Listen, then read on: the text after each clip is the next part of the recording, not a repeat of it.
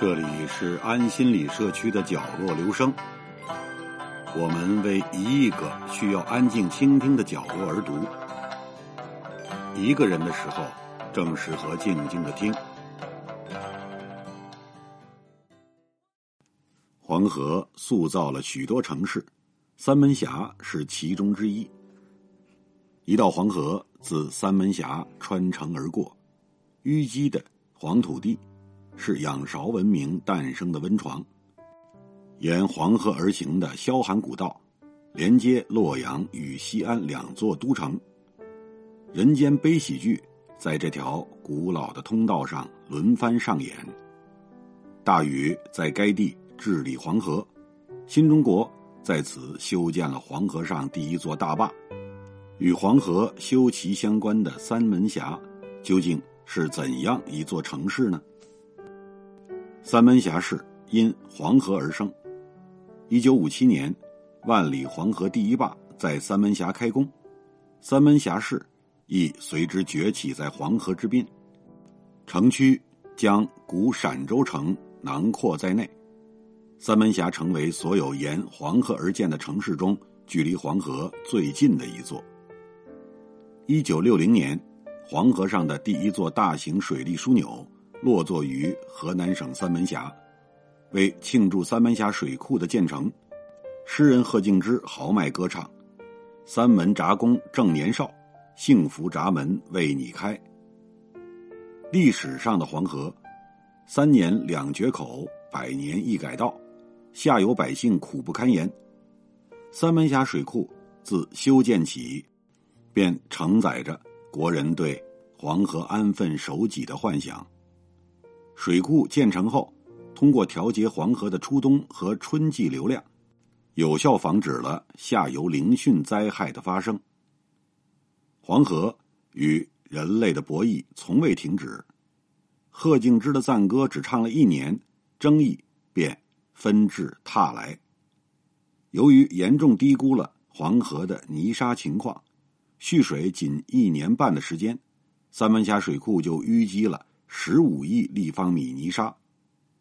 面对黄河泥沙的严重淤积，三门峡水库不得不改变运行方案，从蓄水拦沙变为滞洪排沙。即使是改变了运用方式，大坝排沙的速度依然赶不上淤积的速度。严重的淤积抬高了潼关一带的水位，黄河泥沙倒灌入渭河。大坝建成后的三年时间内，渭河河床升高了半米，洪水开始威胁古都西安。小水酿大灾的言论层出不穷，笼罩在三门峡大坝上空，将三门峡大坝废除、拆掉甚至炸毁的呼声也愈发高涨。废除三门峡水库就能减轻渭河的洪水灾害吗？清华大学水利系教授王兆印曾计算了废掉三门峡水库后渭河水量的演变。对于流量小于两千立方米每秒的洪水，废掉三门峡水库后，洪水位会明显降低；但对于流量大于四千立方米每秒的大洪水来说，废掉三门峡水库十五年后，洪水位仅能降低一至两米。这一结果难免让人郁闷。即使废掉三门峡水库，为何洪水灾害也不会明显减轻？于是，这项保护冀豫鲁皖苏五省的水利工程，依旧工作在黄河之滨。自三门峡水库孕育诞生，已经走过了一个甲子。尽管质疑、批评、攻击，一直围绕在它的周围。但不得不承认，三门峡水库的建成，满足库区两岸百姓的用水需求之余，同时也在库区周围形成了一片生态湿地。每年十月份，数以万计的白天鹅自西伯利亚迁徙而来，在三门峡水库栖息越冬，或优雅起舞，或交颈摩挲，或结伴嬉戏。成千上万只白天鹅游走在水光潋滟的湖面，鸳鸯、大宝、黑天鹅等珍稀鸟类，也被这块湿地吸引，相继在三门峡水库湿地安营扎寨。三门峡位于豫晋陕三省交界之处，四面环山，三面水。黄河沿黄土高原一路高歌，过枫林渡口，自北向南顺流抵达秦岭，将三门峡怀抱其中，而后拐弯东去。面对黄河这样一条善淤、善决、善洗的河流，治水的故事从来不胜枚举。传说中，大禹在该地治水时信奉“堵不如疏”，于是。手挥神斧，将阻断黄河水的高山劈为人门、神门、鬼门三道峡谷，引黄河之水滚滚东去，三门峡由此得名。黄河为三门峡带来了最早的文明曙光。逐河而居，是古老先民的生存法则。黄河泥沙为三门峡一带的先民提供了优良的耕作条件。约五千年前，三门峡仰韶村一带的先民，在解决日常温饱之余，对生活提出了更高的品质要求。日常生活中的钵、罐、瓮、盂、釜等器皿，以细沙红陶土和加沙红陶土塑就。并会以几何图案和动物花纹作为装饰。人类对于美的追求是一致的。仰韶村一带的彩陶影响了周边先民的审美，先进的彩陶文明开始向四周扩散，形成了一条东抵郑洛、西至关中、北达晋中及北极、内蒙古中南部一带的彩陶之路。由黄河黄土塑造的三门峡，传统的民居建筑地坑院，也和黄河息息相关。地势西高东低的三门峡，处于黄土高原与河洛平原的缓冲地带，山地、丘陵、黄土原遍布全境。海拔两千四百一十三点八米的小秦岭，老鸭岔脑峰是河南省的最高峰。黄河自黄土高原边缘飞流直下，在三门峡一带冲刷出一片片四周陡峭、上部平坦的台状土原。自仰韶时期开始，三门峡一带的百姓就习惯了穴居的生活方式。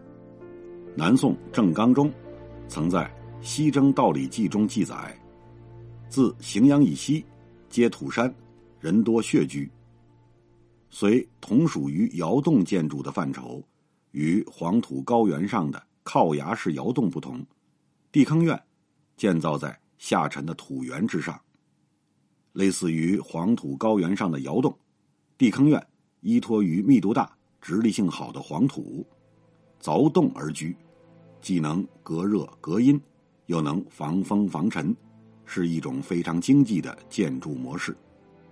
这种建造在地下的建筑，无形中有着隐蔽的作用，有利于防范兵匪的侵扰。提及兵匪的侵扰，不得不聊一聊坐落在三门峡境内的萧寒古道。萧寒古道是一条横贯中国东西的大动脉，以三门峡古陕州城为中心，西出陕州函谷关，经灵宝、潼关抵达西安。东过萧山、石壕村，连通洛阳。在黄河的屏障下，萧寒古道自西周至北宋的三千年间，历经繁华与沧桑。唐朝时，杜甫曾夜宿于此，目睹了有力夜捉人的悲惨景象，大笔一挥，写就了著名诗篇《石壕吏》：“长安城东洛阳道，车轮不息尘浩浩。”作为中华文明发源的核心地带，关中平原的西安及河洛平原的洛阳，向来是部落小国的政权中心。即便在大一统时代，在王朝领导人的眼里，西安与洛阳仍旧不分伯仲，定都何处都属意难平，两京并行是最佳之选。由是，打通一条连接西安与洛阳的通道至关重要。西周时，周王室在长安与洛阳之间修建了一条周道，又称王道。《诗经·大东》曾记载。周道入底，其直如矢。坦荡的王道，确保了周王室乃至后世汉唐王朝双城记的上演。过萧山，穿秦岭的萧寒古道，地势险峻，通行之余还有着所使要塞的军事意义。九里山前古战场，牧童拾得旧刀枪。大多时候。萧寒之地的得失，是影响军事成败的决定因素。两千六百年前的一个春日，秦军伐郑无果后，向西撤退，途经寂静无声的萧山山谷，行至古道上的雁翎关时，大批晋军自山谷间涌出，打破了古道上的一片死寂。埋伏的晋军占领山谷两端。将两万秦军堵进二三十里的布袋形峡谷之内，仅一天时间，三秦男儿的尸身铺满这条古道。三年后，秦军东行伐晋，大获全胜。秦国胜利后的第一件事，便是来到萧陵一带，掩埋三年前死去战士的尸骨，并控制了这条连贯东西的主干道。一年后。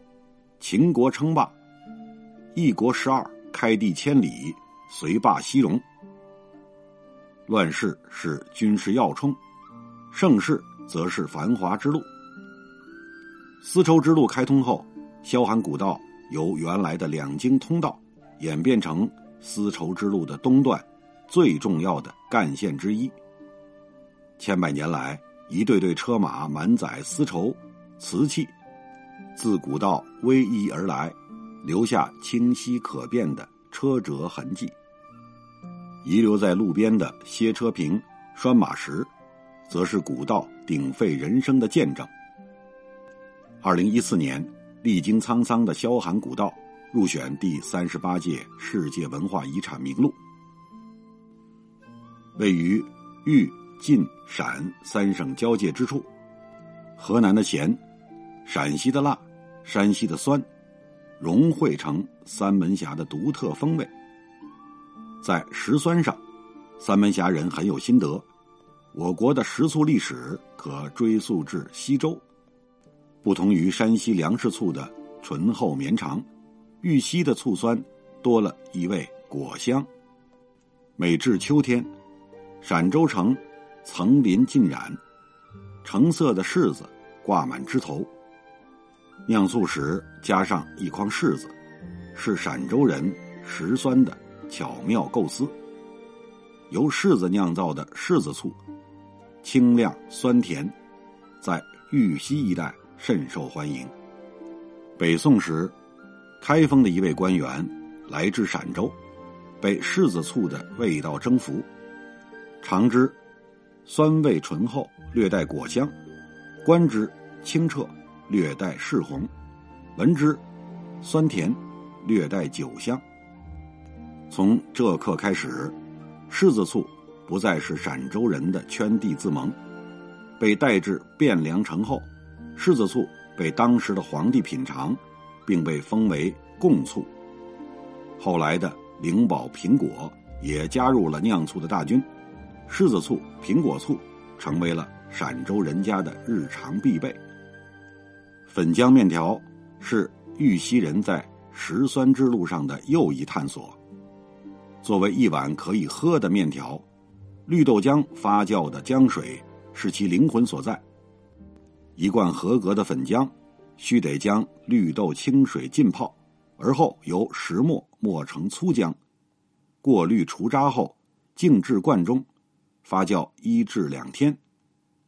煮面时，先舀进。一勺粉浆进行熬制，待得酸味飘出，加入挂面、香油，便可成就一碗咸香酸爽的浆面条。迥异于陕西的腊汁肉夹馍，三门峡老灵宝肉夹馍，饼壤分层，有着别样的酥绵。烧饼是灵宝肉夹馍的立意标新之处。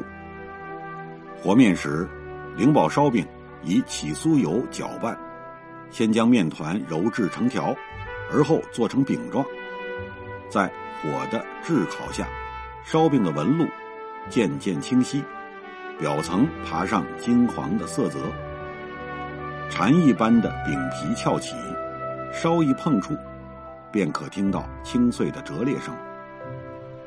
肉馍加凉肉。是灵宝肉夹馍最地道的吃法。刚出炉的烧饼，掉渣烫嘴，腌制好的卤肉加入饼中，饼内蒸腾的热气拱入卤肉，蒸腾出鲜香的卤汁。酥脆是灵宝肉夹馍入口的第一层口感，牙齿穿过盘丝缠绕的脆生外壳，便可触及内里的绵软。稍后，卤肉夹杂着浸润的卤汁，迫不及待的与味蕾来了次亲密接触。慈禧西巡回京路过函谷关时，特地提出要求，听说灵宝的肉夹馍很有名，是果州风味的名吃，为何不献上来尝尝？食用后，慈禧并未吝啬夸赞之词，说。今天算是吃了一顿好饭，甚至在离开函谷关时，将制作肉夹馍的师傅一起带回京城。望三门，三门开，黄河之水天上来，由黄河而兴，依黄河而建的三门峡，既古老又年轻，过往的烟云并未消散，随着黄河泥沙层层沉积，新的故事。正在上演。